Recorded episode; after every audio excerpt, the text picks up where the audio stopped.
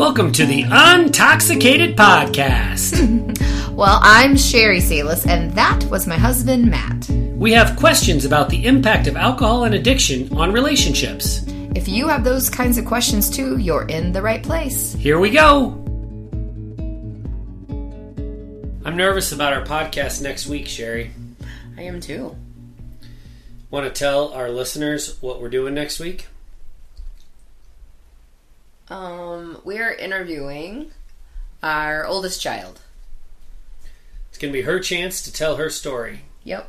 She's 21 and has been brave enough to come on the podcast to share. So, yeah, it'll be a hard one. So, what are you nervous about? Um, well, I kind of feel nervous for her. Um, just, you know, sharing her story. Yeah. I'm not so much nervous like like we're going to be surprised by things that have happened. Yeah. It's just going to be hurtful to hear again. But I don't want her to like hide it cuz it'll help others. Yeah, I I'm I'm with you. I I I know that her experience that my drinking caused a lot of pain and I know that we're going to hear a, lot about that and I'm with you. I'm not I'm not nervous that we're going to hear something. Oh, actually, I'm confident we're going to hear something we don't know about. I'm confident we're going to hear something that's a little unexpected. Probably 95% of it will not be new, but I bet there'll be something that this will be the first time we hear it. I'm just guessing. But I'm not I'm not nervous that like she's going to embarrass me. It's nothing like that. I'm with you. You we have I think we have a good relationship with our daughter and that it's getting better and that we're working on authenticity and vulnerability and transparency and all of that with her and doing everything we can to repair damage done. But I still feel like it's not it's not like when you and I sit down and talk and you know I pretty much know what you're going to say and and there's a there's it's just I mean she's our daughter. Neither of us are married to her so it's it's what you would expect. It's different. So I'm nervous for her too. Yeah. I mean, I'm sure there will be stuff that is new and I think she's being brave enough and and like letting us know a little bit of stuff that's going on or how you know and speaking up for herself. I think yeah there'll be stuff that we don't know but i don't feel like it's gonna be necessarily shocking yeah you know it'll be things that you and i have kind of read about a little bit or where we think that they didn't understand this or some of her feelings you know and also it's hard just to hear a perspective on things when you know and I know that there were a lot of good times. But just like those pictures, you know, in family albums, everybody has a smile. Well, maybe the night before was a horrible night. yeah And maybe that next day wasn't as bad. You know, and then you take the picture, you know, and you know that the night before was bad. So that's hard well to think hear that perspective because I can just think about all the good things that we did, but they were always overshadowed. Yeah. I think it'll be a, a great example of why talking to our kids is so important about alcohol and about alcohol addiction and just assuming that they aren't picking up on things or that it's not affecting them. I think that's just a huge mistake. It's a mistake that I made, so I'm not blaming anyone, but if any of our listeners are thinking that their kids have been protected from this thing, I first of all I strongly encourage that you listen to this episode. It'll come out July 17th, I think is right. And uh, so I recommend that you listen to it. I recommend you you formulate your own strategy for talking to your kids. There's two other things I want to mention about the episode, the upcoming episode that we're promoting. The first one is hey, I know you have been uh, deeply involved in talking to her about whether or not she wanted to do this. We didn't coerce her at all. We gave her the opportunity, and and you know, there's something tied to the opportunity, which I'll explain in a second. and she very willingly agreed to doing it. But you don't know, maybe you do, maybe I told you, about the timing. I think I just told you. It's going to be our 200th episode. Yes, you did tell me that. And I do kind of try to line up big episode numbers like 100 and 150 and now 200 with something out of the ordinary. And I would mm-hmm. say this is going to be extremely unique. It'll be a first of its kind for us in that it's obviously it's not the first time we've interviewed anybody. It's not the first time we've interviewed someone who's not a clinical expert but is just someone with experience, but it is the first time we've interviewed somebody from that next generation. Everyone that we've interviewed is either roughly our age or I guess in a couple of cases I can think of a generation above us, like at least one of the experts I can think of was significantly older than us. But it's almost always our peer group, and this will be the first time we're interviewing someone from a different, from a younger generation. Well, So, and I think, totally different perspective. and this is the first time we've interviewed anybody who's been the child of an alcoholic solely um, for that purpose. Like we, like, Like I'm a child have- of an oh, alcoholic, yes. but I married an alcoholic. Yeah. My, you know, we've interviewed lots of people because that happens. exposure. But this is, yeah, this is the exposure, and this is the angle that we're pre, you know, we're yeah. um, gonna make sure that we talk about that. The other reason that this is going to be an important episode is because we are launching a new support group. We have, as our listeners know, our Shout Sobriety group and our Echoes of Recovery group and our Marriage Evolution group for couples. But we're going to launch a new project to do something, a writing group for teens. And one of the reasons that Catherine is telling her story now is because she is going to be facilitating that writing group because we just don't think it makes a lot of sense for uh, one or both people in their 50s, that's you and me, to be trying to connect with teens. So, someone like her who has lived experience and is a lot closer to the age of the audience, I think it just makes a lot of sense. So, we'll talk more about that on next week's episode. It should be easy to find if you're not listening in order and you just want to say, hey, what are they talking about? It's episode 200 you can check that out and uh, if you do if you do listen on a regular you know every time one drops then we hope you're as excited for next week as we are. Ready for the listener question sheri? Sure. uh, oh and reminder if you would like to have us answer one of your questions listener just send an email to matt at soberandunashamed.com with your question. You won't get a clinical answer but you'll get the best that Sheri and I, a couple of ex alcoholics and ex alcoholic spouse, uh, best we've got to offer.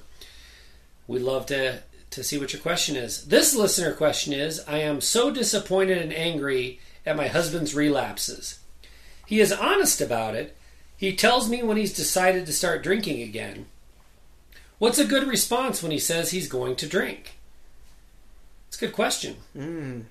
And I want to hear what you have to say. One, I, I want to be real clear, make a clarification. You're like, Matt, you just can't not talk, can you? I think know what you have to say, but I have a caveat. well, no, I just think it's important that we recognize that a lot of the people that we meet and talk with, a lot of the people we hear from, lying and dishonesty is at the top of the list of Yeah. problems, more so than the drinking. Yes, I don't like that he drinks, but I hate that he lies to me about it. Right. This person, this one is a lot closer to home for you, Sheri, what you mm-hmm. experienced, because this is what I would do. When I, I would go periods of time without drinking, and then I would say, Sheri, I've I've made, made a decision.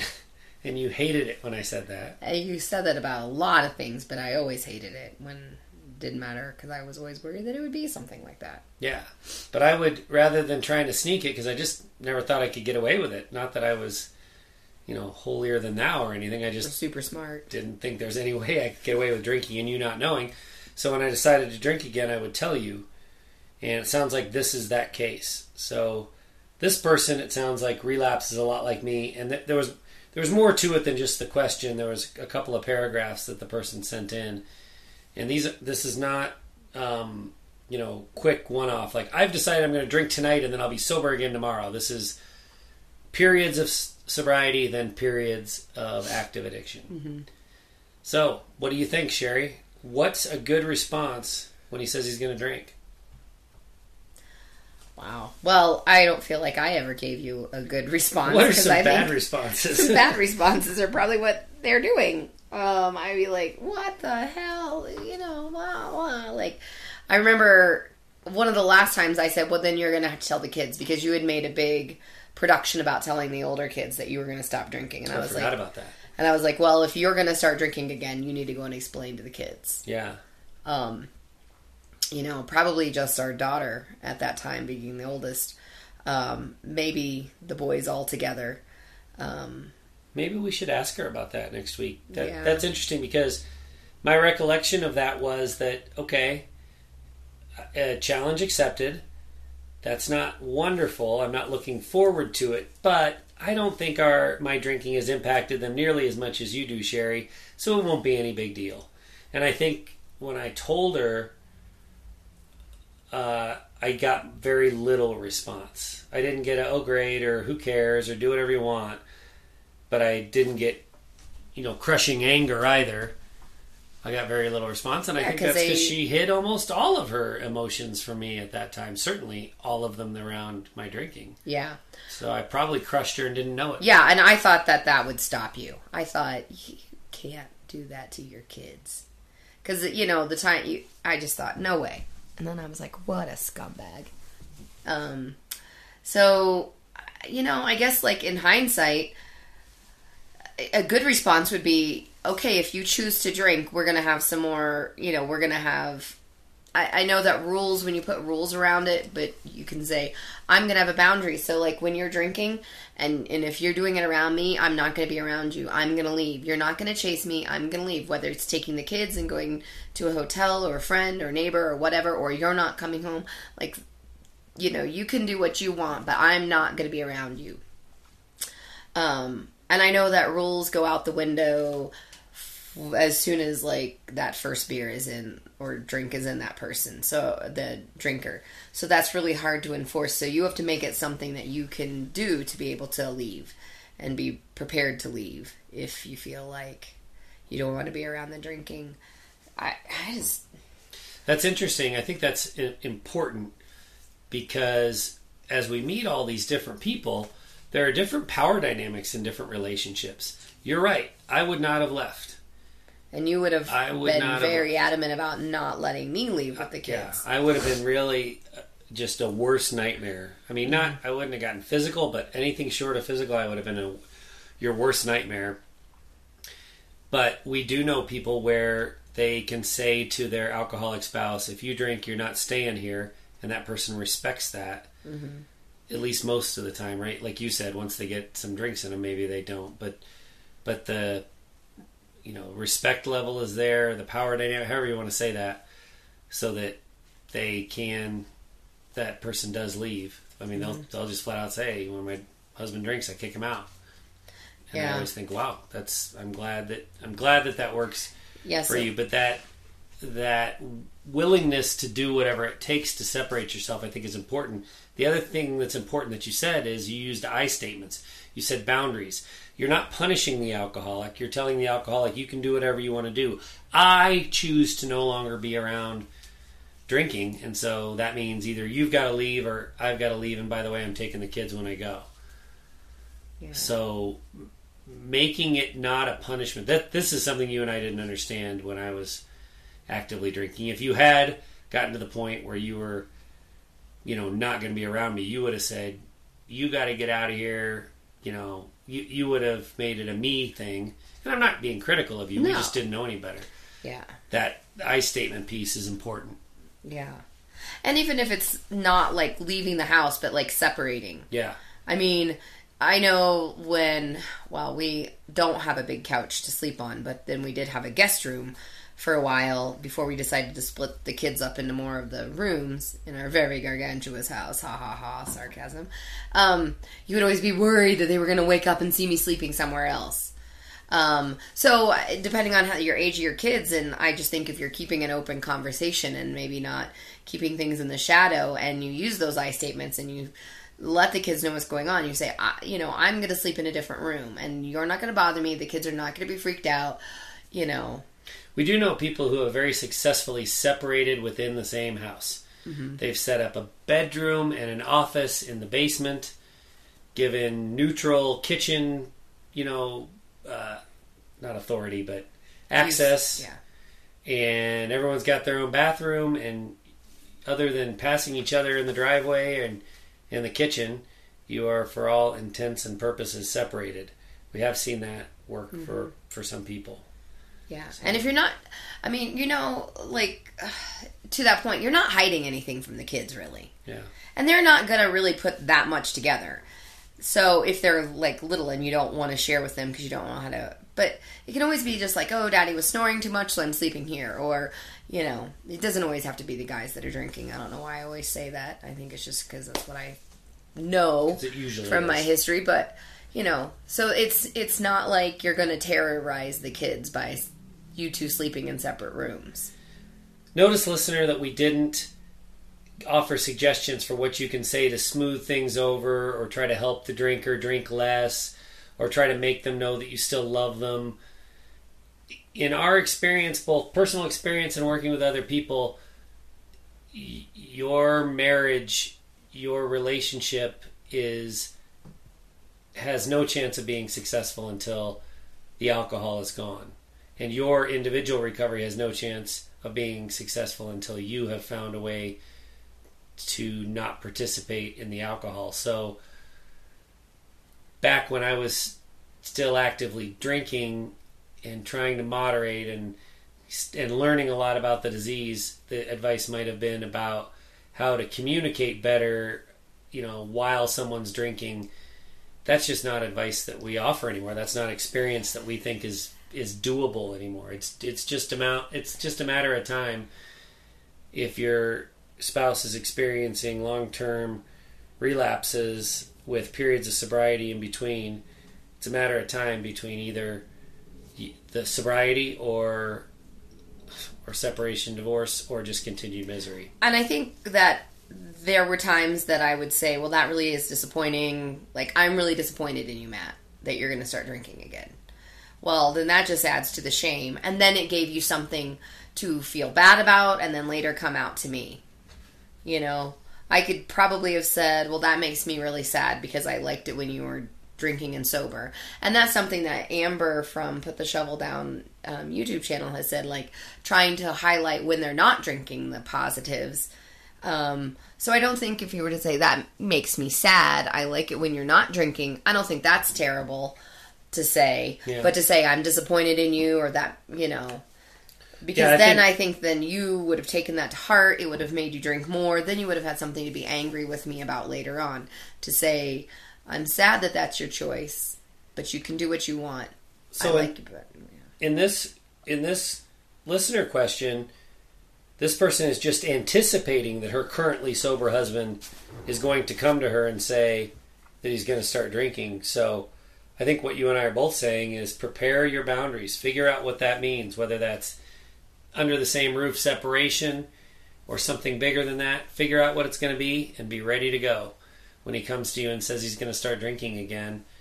And it doesn't have to be anger filled, like you just said, doesn't have to be shame filled. It can be statement of fact. Mm-hmm. I am not going to be around alcohol anymore. So one way or the other, we aren't going to be living in the same place if you're going to be drinking. Can be that's that uh, simple but incredibly complex to execute. Whew, wish there was an easy answer. So let's keep talking about relapses. There are two types of relapses. Correct me if I'm wrong, Sheri, if you can think of a third category. But I'm separating relapses into two short term relapses and long term relapses. You know, is that, I mean, I guess that's yeah, uh, it's either binary thing. yeah, Short and long, short, and then the opposite of short, which is long. yeah. God, what a stupid question. Can't believe I write this stuff down and then I still say dumb stuff. So the addiction nutritionist Kelly Miller, who is a personal friend as well as a professional person that we work with, I was just on. We just recorded an, an episode of her podcast that I'm going to be on. I don't know when she's going to release it, but pretty excited about it. It was Now, what's your new podcast name? um, I Thanks. Sorry. Didn't write that down. It's her her handle is the addiction nutritionist, and I think it might be the addiction nutritionist podcast, but I'm not sure. But you could certainly Search yourself or Search we'll link it in the show notes. She's Is great. that even an option? She's yes. I'll do that. Yes, I'll put in the show notes a link to Kelly's podcast because I feel like an idiot right now.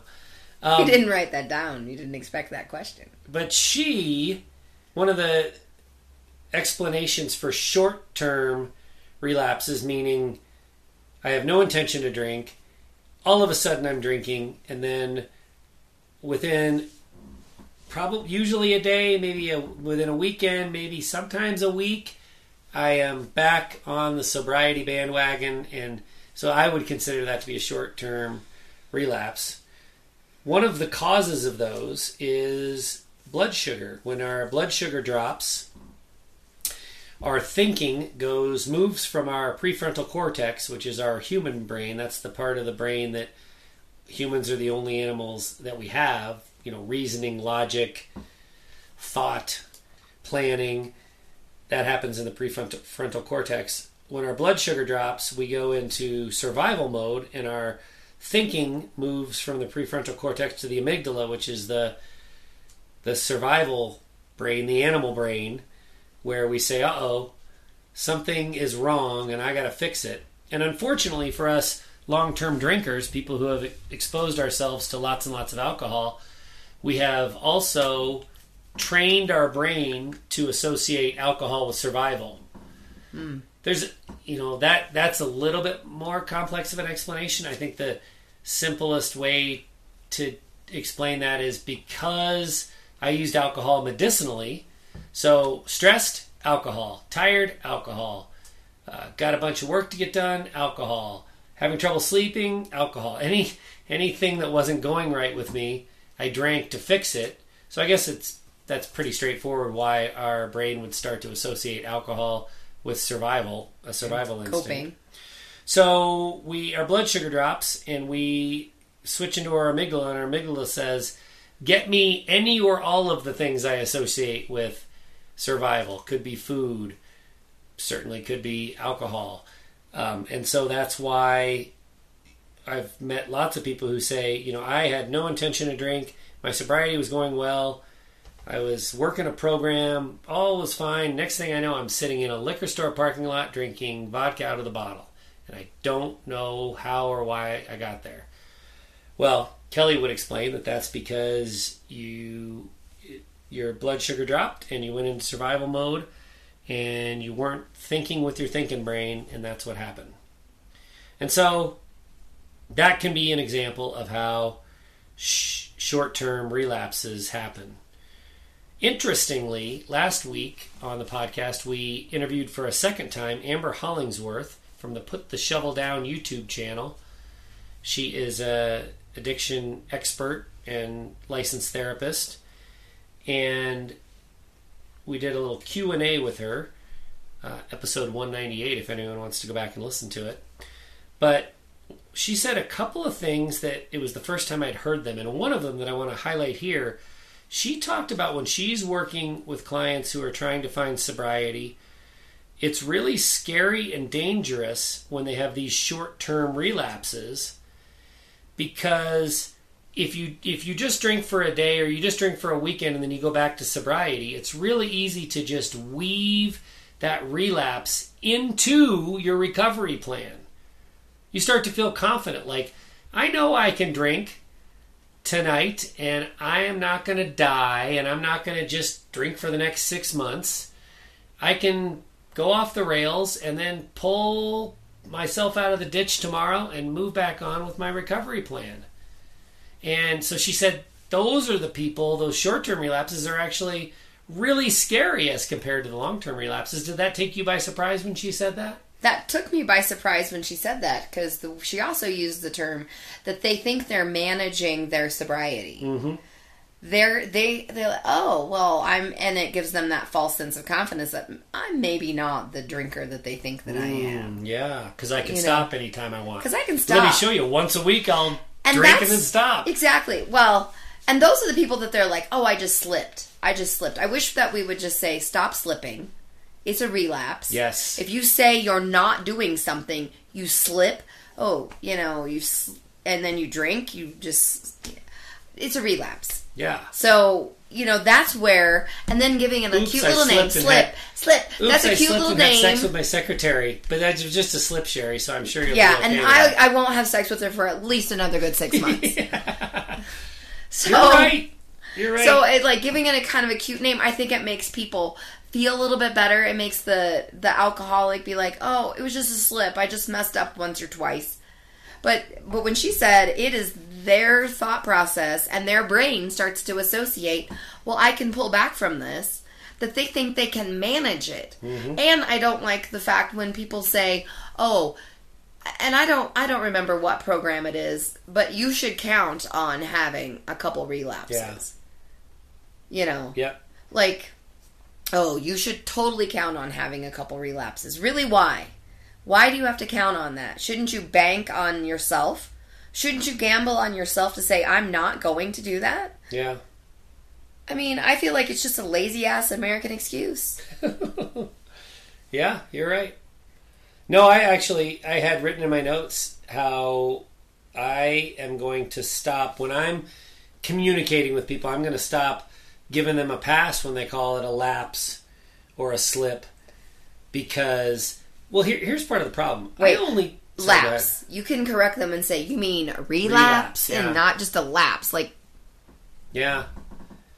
Yeah, you know, I only did that once, right at the very beginning of this, my now six and a half year permanent sobriety.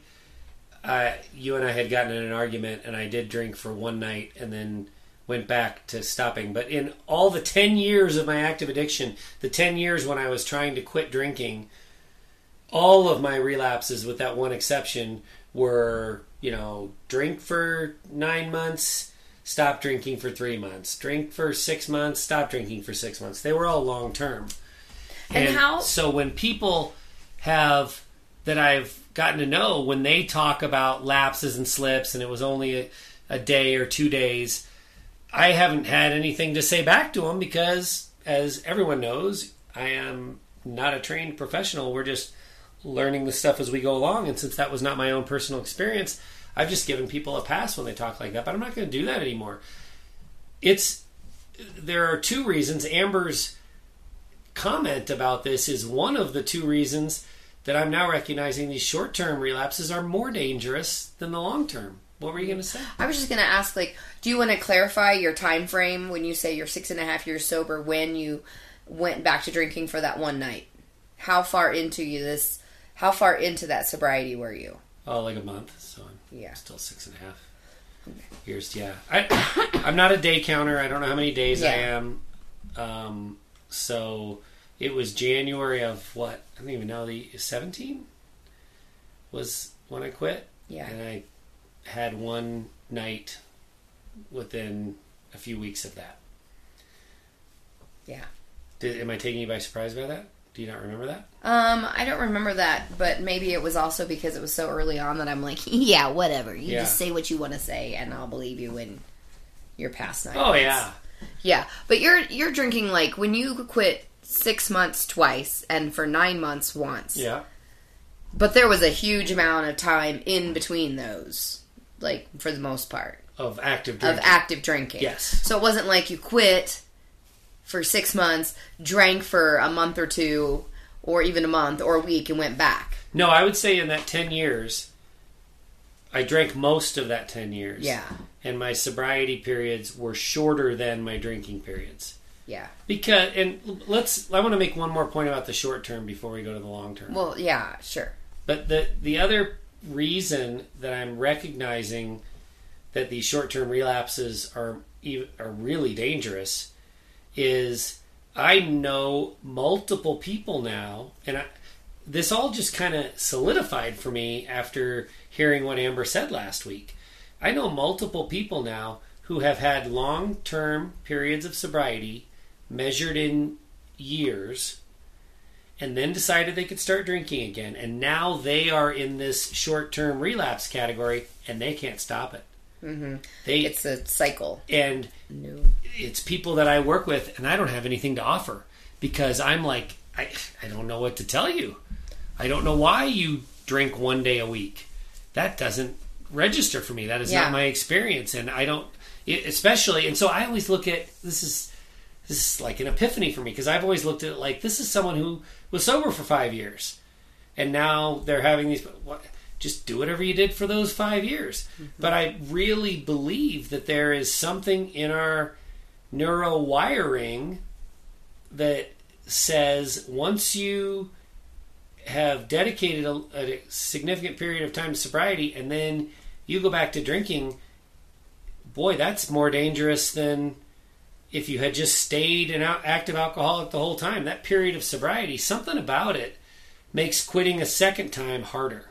Mm-hmm. So for me, it just solidifies my decision to be sober because I don't, I would never, oh my God, some of the cycles we know about where they drink once a week, that's awful. It's awful what it's doing to the family. I mean, just from a, what we do know with a great deal of confidence about neurochemistry is if you're doing that, if you've decided, haha, watch me, I'm going to drink every Friday night, I'm going to go off the rails, I'll make sure I'm not around my family. This is just my plan for the rest of my life. And then the other six days of the week, I'm going to be sober. If you do that, you are not allowing your neurotransmitters to be corrected.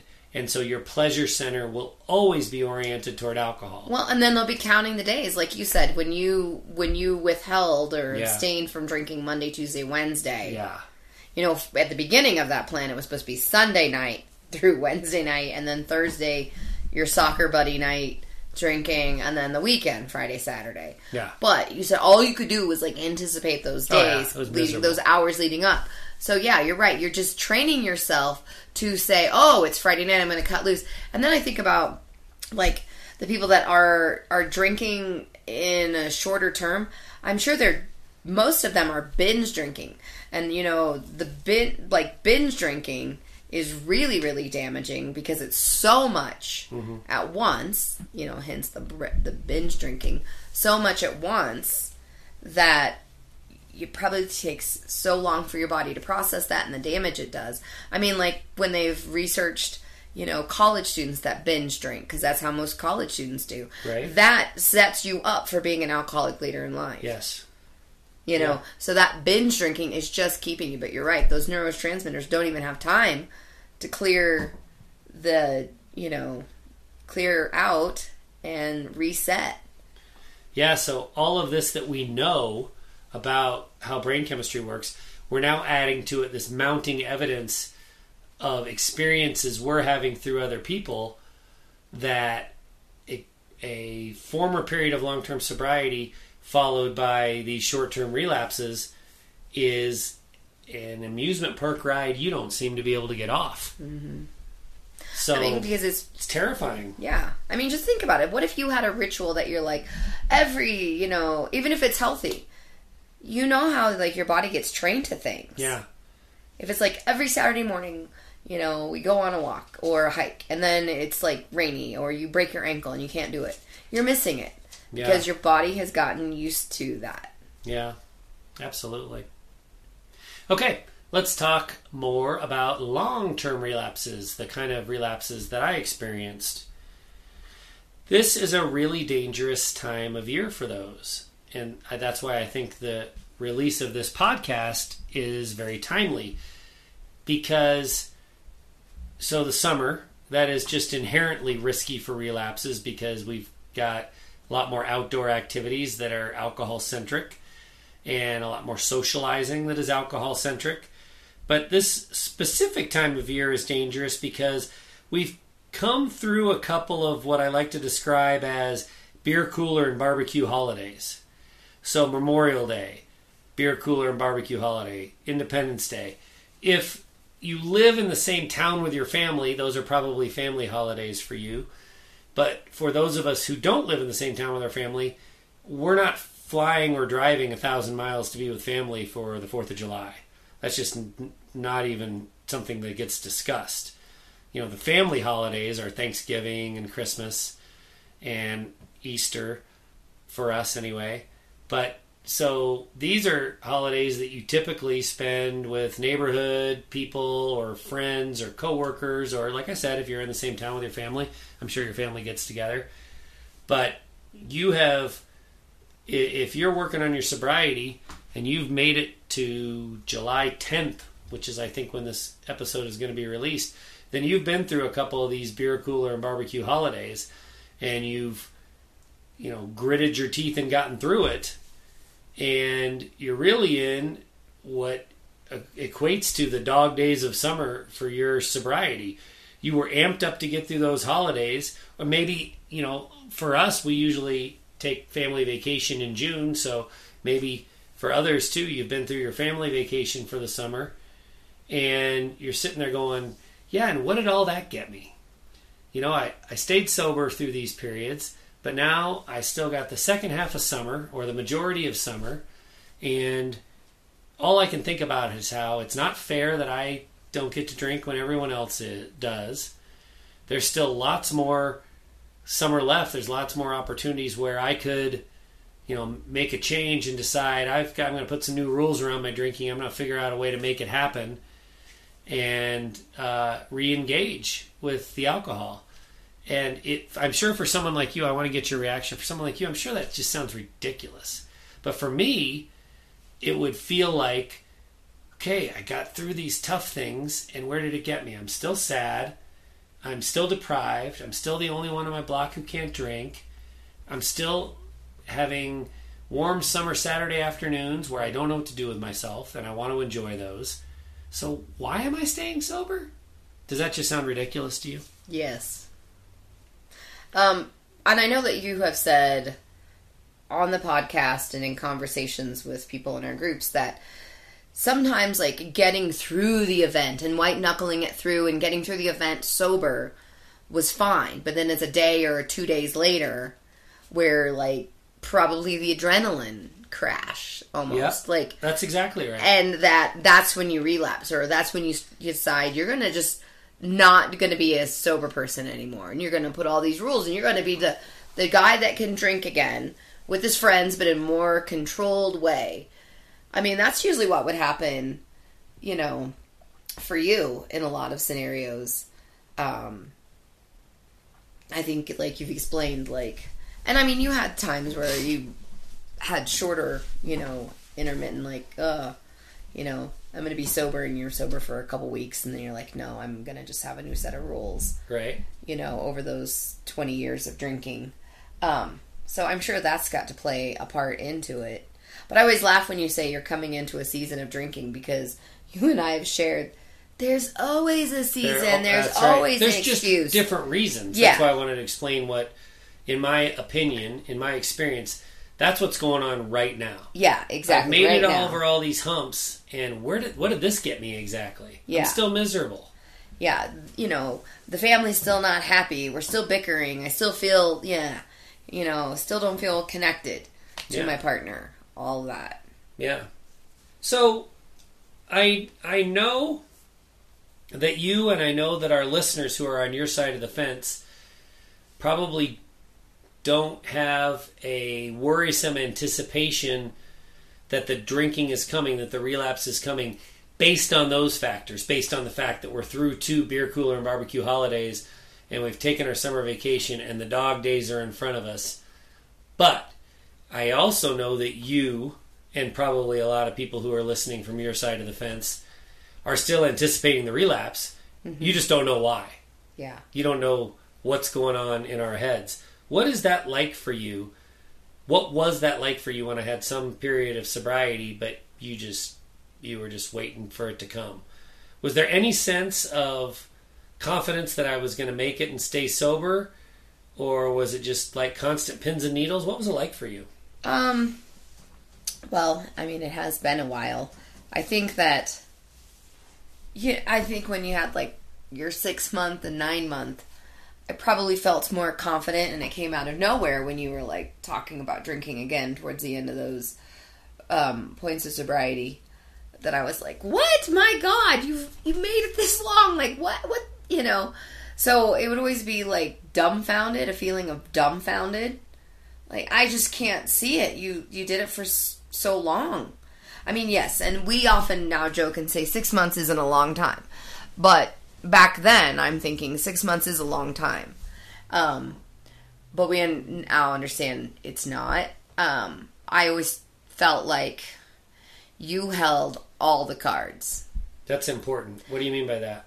I I had no power over it. It was not mine to control. And it made me feel like the relationship was in a complete imbalance. I would often say to you, um, what is the word that I would always use? Like, oh, um, double standard. Yes, that we that there is a double standard between you and I, and you could not get it because that's the only feeling I could say. I felt like you had the power, you had the control. Our lives were a double standard according to what you decided And- you wanted. yeah. Because you, you know you could say, well, now I'm going to be sober, so now you've got to do all these things right, Sheri. You got to support me. You got to support me. You got to do all these, and you got to behave right, and you got to talk to me right. You, you know all this BS. And I'm like, oh, and then I can't have a shitty day, you know. And when I do have a shitty day, or when I'm sick, you know, like it didn't matter. But uh, yeah, you had all the power. And, and just to be clear, we're not talking about now. We do have a very traditional relationship in a lot of ways, but in the in the description that you're giving right there, we're not talking about some the man makes the rules kind Yeah, of a thing. yeah, not like It- that. I had the power because you had no control over whether or not I put alcohol to my lips. And if you I put was out the only one that yeah. was making that decision. and and I didn't have a say. I, I couldn't say no, you can't drink. What's my defense about that? You know, Yeah. I mean, I could have said no, you can't drink, and if you drink, then I will be gone with the children. Yeah, I could say all that, but I, I also I felt like you just controlled like the happiness and the mood in the house. Yeah. Like, cause you could, you know, we could work really hard on being gone, and we could work really hard on trying to ignore you, but you're a big elephant in the room, and we can't ignore you. Mm-hmm. So there was a lot that we had to navigate, and I had to navigate with the kids and try to make things fun. I mean, we could have been doing something fun, and I know it was one of your times that you had that long term sobriety, whether it was a six or nine month. We, I know it was ridiculous, but we went to like this um, sort of like local amusement park in St. Paul and or in St. Louis, and I think it's like run by Budweiser. Yeah, I think it's it's not Busch Gardens. No, not Busch Gardens, but it, Budweiser. I don't know, but it was like an amusement park. It's We- where they kept the Clydesdales. yeah, and it was just like we were gonna go do that because I was like, farm. yeah, Yeah. I don't know. We'll put that in the show notes too. Oh, thanks for the assignment. I'm not looking that up. I'm just saying this is where not to take someone in like Oh, sobriety. yeah, that was a bad idea. So, you know, because we just didn't understand. This is how naive we were. But I thought, you haven't been drinking for a long time at that point, whether it was five months or four months or seven months or whatever. Yeah, And we're doing this with the kids. You, you could just avoid the beer gardens, you know, whatever. Obviously, I have a lot of naivety in my brain for some reason at times. But I thought, well, that would be fun while you were miserable. yeah. Well, and it came out like it didn't matter. Like or at the zoo, they serve beer at the zoo now, or Yeah. skiing. Couldn't go anywhere without seeing somebody even cracking a can of PBR on the slopes. You know, so it was like nowhere you could go, you could escape it. right. So then that would just be a reminder of what you can't have. So therefore, you were just miserable to be around. And that was not fair to any of us in the family. Correct. So, you know, that's where I mean that you had the power. Well, I think I think it's also important when we talk about what your experience was like pre-relapse when I was in periods of sobriety. The anticipation, the worry, the keeping your guard up, the waiting for the inevitable, that's all part of it. But there's also really important points you made that didn't make it into my notes because I didn't think of this. Really important point that you made is being around a miserable cuss who's in early sobriety is not exactly a fun time even if they are staying the course. So not only are you anticipating the inevitable drinking, but you're also you just forced to be around this sad sack that's glomming onto you for support and telling you, you know, gosh, I'm doing this hard thing. You're not doing anything over there, Sheri. uh, while you're not doing anything, why don't you spend some time supporting me? So I had no understanding of what recovery was going to look like for you. I had no understanding of the trauma that you and the kids had both been through and the work that you needed to do. So all I could think was, yeah, I'm making everyone miserable. It's because you're not working hard enough to make me happy. Mm-hmm. And it's not my job to make you happy. Which and there was didn't no- know at the time. Right. I didn't know at the time. And there was nothing I could do that was gonna make you happy. True that. we didn't know that. Yeah. I mean, and I was, I didn't understand like what was so different. When you explained to me how great you felt about drinking, all I could anticipate was, oh yeah, I'm sure that makes sense. But then you're totally gonna be like, I'm gonna. m- My experience would be, I'm gonna be having a headache or hungover the next day. How is that any fun? Like, what's the point? Yeah. You know, and I didn't get that sort of euphoric feeling, Yeah. and it didn't squash all of my pain. Yeah. Yep. So if you have a, a partner who does the long term relapse thing like I did, and the long term sobriety periods thing like I did, then the sober periods aren't really any better than the drinking periods. They're just different. It's a different form of misery. And that's one reason when you were getting sober this last time and you've had that sobriety for six and a half months, that's why we kind of cleared the calendar. We learned that you couldn't go and hang out with people that were drinking. We couldn't put you in environments where people were drinking. Right. And sick and sadly, your family didn't even fucking try to support you. Jeez. How do you feel about that, I'm a little pissed. I, now, in fairness, But you I were think like, they uh, asked. I think they asked. Okay. I think they asked if they needed to, like when we spent the week with them that summer. I think they asked if they needed it to be alcohol free, and they were willing to do that if we did. But listen, every alcoholic I know at six months is going to tell everyone, "No, I'm fine. I got this. No worries. Don't change a thing." And part of that is because we have this false sense of confidence. But the other reason is we don't want to be disruptive to anyone. Talk about shame and guilt Yeah. well if i make i make it so that the 10 people i'm going to be on vacation with can't drink either i'll feel awful about myself that's probably a bigger trigger for relapse than just watching those people drink for a week Yeah. be worse if they weren't drinking Well, that's a good point. Thank Yeah. you for pointing that out. I'm sure even if they did ask you and you said no, that's fine. They certainly didn't slow down, according to what I remember.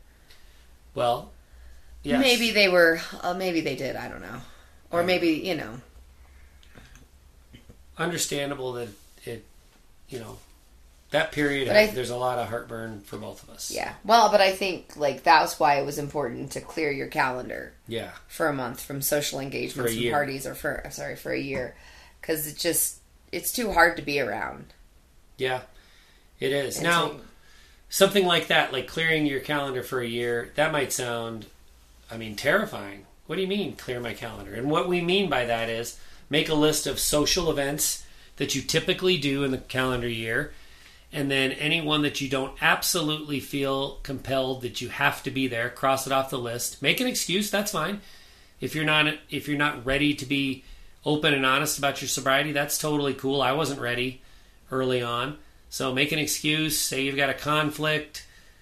Say you've got a, you know, a, a, a, you've got to take someone to the airport, or you're on antibiotics, or whatever you want to use for the reason that you're not going to attend uh, the event. But don't just not drink at the event. Don't attend the event if you can get away with it. And so Also, sometimes you don't have to make an excuse. No is a complete sentence. I know, but you're you're talking about a sense of Well, that's when you talk to your spouse. bravery. You talk to your spouse and you let your spouse deal with it. yeah. I mean, now, yeah, Like no you didn't even know sentence. that there were invitations that I didn't even, and That's that had right. been going on for years you behind your back. things for me, and and I think in an appropriate way. Yeah, You kept me from. You protected me from myself in early sobriety in a lot of ways. Smart. But yeah, so clear that calendar in every way possible for that first year of sobriety because you need a lot of time to get over the hump and that that actually transitions really well into the last point that I want to make on this discussion about relapse, it's really easy to get the Eeyores, get the woe is me about looking at, you know, wait a minute, wait a minute, wait a minute. I thought sobriety was just a decision I make, and once I'm firm in my decision, I'm done with it. Going from that, which was my initial impulse about what sobriety meant, I just, I just, I'm determined. I'm determined, I've decided, and I don't go back on my decisions, and I'm an honest person, so there, it's over.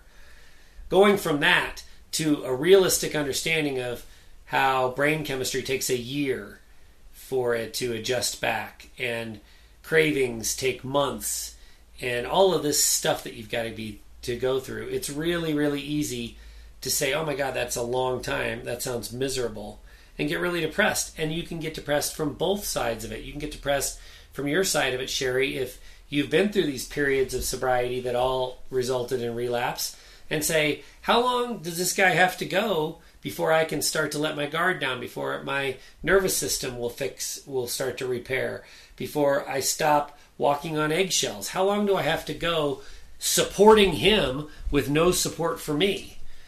And so thinking of these time frames can get really depressing, but I'm here to say I think you're looking at it all wrong if you're looking at it that way. In our example, our life and our marriage gets to be on this long upward trajectory. Right? So the beginning of my sobriety was miserable. Fair enough. And that lasted for a long time, a year plus. The first couple years were pretty miserable. But the second year was better than the first, right? And the third better than the second, and the fourth better than the third. And here we are in our seventh year of sobriety, and our relationship's never been stronger. I've never felt better as an individual human, and I'd argue that you've never felt better as an individual human. Would you agree or disagree with that? I would agree. Yeah? More Yeah. confidence, more comfort and contentment? More comfort and contentment, and that I'm not having to worry. There is a worry free, like, life that we live. I mean, yeah, there are worries, but I don't have to worry about how you're going to behave, how your drinking is going to affect everybody, and that you have you know, a lot of years under your belt. And then I can talk to you now and I can let my guard down and I can share with you things that are hurting or uncomfortable or don't put me in the best light. Like just a few moments ago when I was mad saying your family didn't even try to stop drinking that first year. You know, like that you're not going to get mad at me about it later on. Yeah. That I'm not going to somehow look bad in your eyes because you um have like really assessed and yourself and others in a way that like you have a lot more empathy and sympathy and compassion for people now whereas you were very quick to judge in those years of drinking and early sobriety so, yeah, I think that I'm better because you're better. Because, again, in a relationship, I feel like, and this might be classified as codependence, but I don't feel like that's, you know, a terrible thing. If you're miserable, then I'm eventually going to be miserable. Yes. Back to like you said, I was the big elephant in the room and I could bring the whole family down. Agreed. But y- y- y- you could do that too. Yeah. But also, you know, it's not all just dependent on me. You had to do your own work in recovery, Yeah. and you did that. Yeah. and and you didn't do that right away because we didn't know you were supposed to do it right away. But that kind of i mean that's kind of the point that i'm trying to make. We figured this out piece by piece. And every year has gotten better. Every i won't say every day is better than the day before. That's way too pollyanna and incorrect. But if you take chunks of time that are big enough to average them out, then yes, every um, I don't know, maybe every month is better than the previous month ish, right? But every year for sure has been better than the previous year. And so, if you're at the point of this, is if you're at the starting point, if you're thinking, oh my God, my spouse is newly sober, and I don't know if my spouse is going to make it over the hump to long term sobriety or not. But let's just say for a second that they do, this is going to be a miserable year. And next year it sounds like it's going to be pretty miserable. That's a very negative way of looking at it. You can also look at it that every year going forward is going to be better than the one you're in now. And every year is going to be better, way better than the one you were in last year. And, you know, obviously we're assuming that the sobriety sticks. Mm-hmm. But I just, Well, I, I would just discourage people from looking at recovery as this thing with a start date and an end date. How long is this going to take? When is the misery going to be over? The misery is going to gradually decline as you move forward, and it's going to be replaced with joyful and peaceful and contented moments until pretty soon, not pretty soon, eventually, the joyful, peaceful, contented will outweigh the misery. We know lots of people who are in years of sobriety and the spouses are like, "Oh, but I still this thing still happened," and I and we've we go we have ups and downs, and and all I'm saying is, I bet the ups are more now than they used to be. They're not where you want them to be, but keep going. Fair enough. Yeah. Do you want to talk about how also that our sex life is better than it's ever been? Even better than when we were like 22 years old and all, you know, young and horny? Well, 22 year old boys don't know anything. Hmm. Well, that's also something that gets better if if you work at it in sobriety. Looks like we're out of time, Sheri. Otherwise, we could delve Thank into that God. topic. Before you go, we hope you'll consider these three resources. If you love or loved an alcoholic, we offer support and connection in our Echoes of Recovery group. Check us out at echoesofrecovery.org. If you are a high functioning alcoholic seeking methods and connection in early sobriety, we're ready for you at shoutsobriety.org. No matter who you are, there's something for you in our book, Sober Evolution Evolve into Sobriety and Recover Your Alcoholic Marriage. Go to soberevolution.org. For my wife Sheri Salis, I'm Matt Salis. Thanks for listening to the Untoxicated Podcast.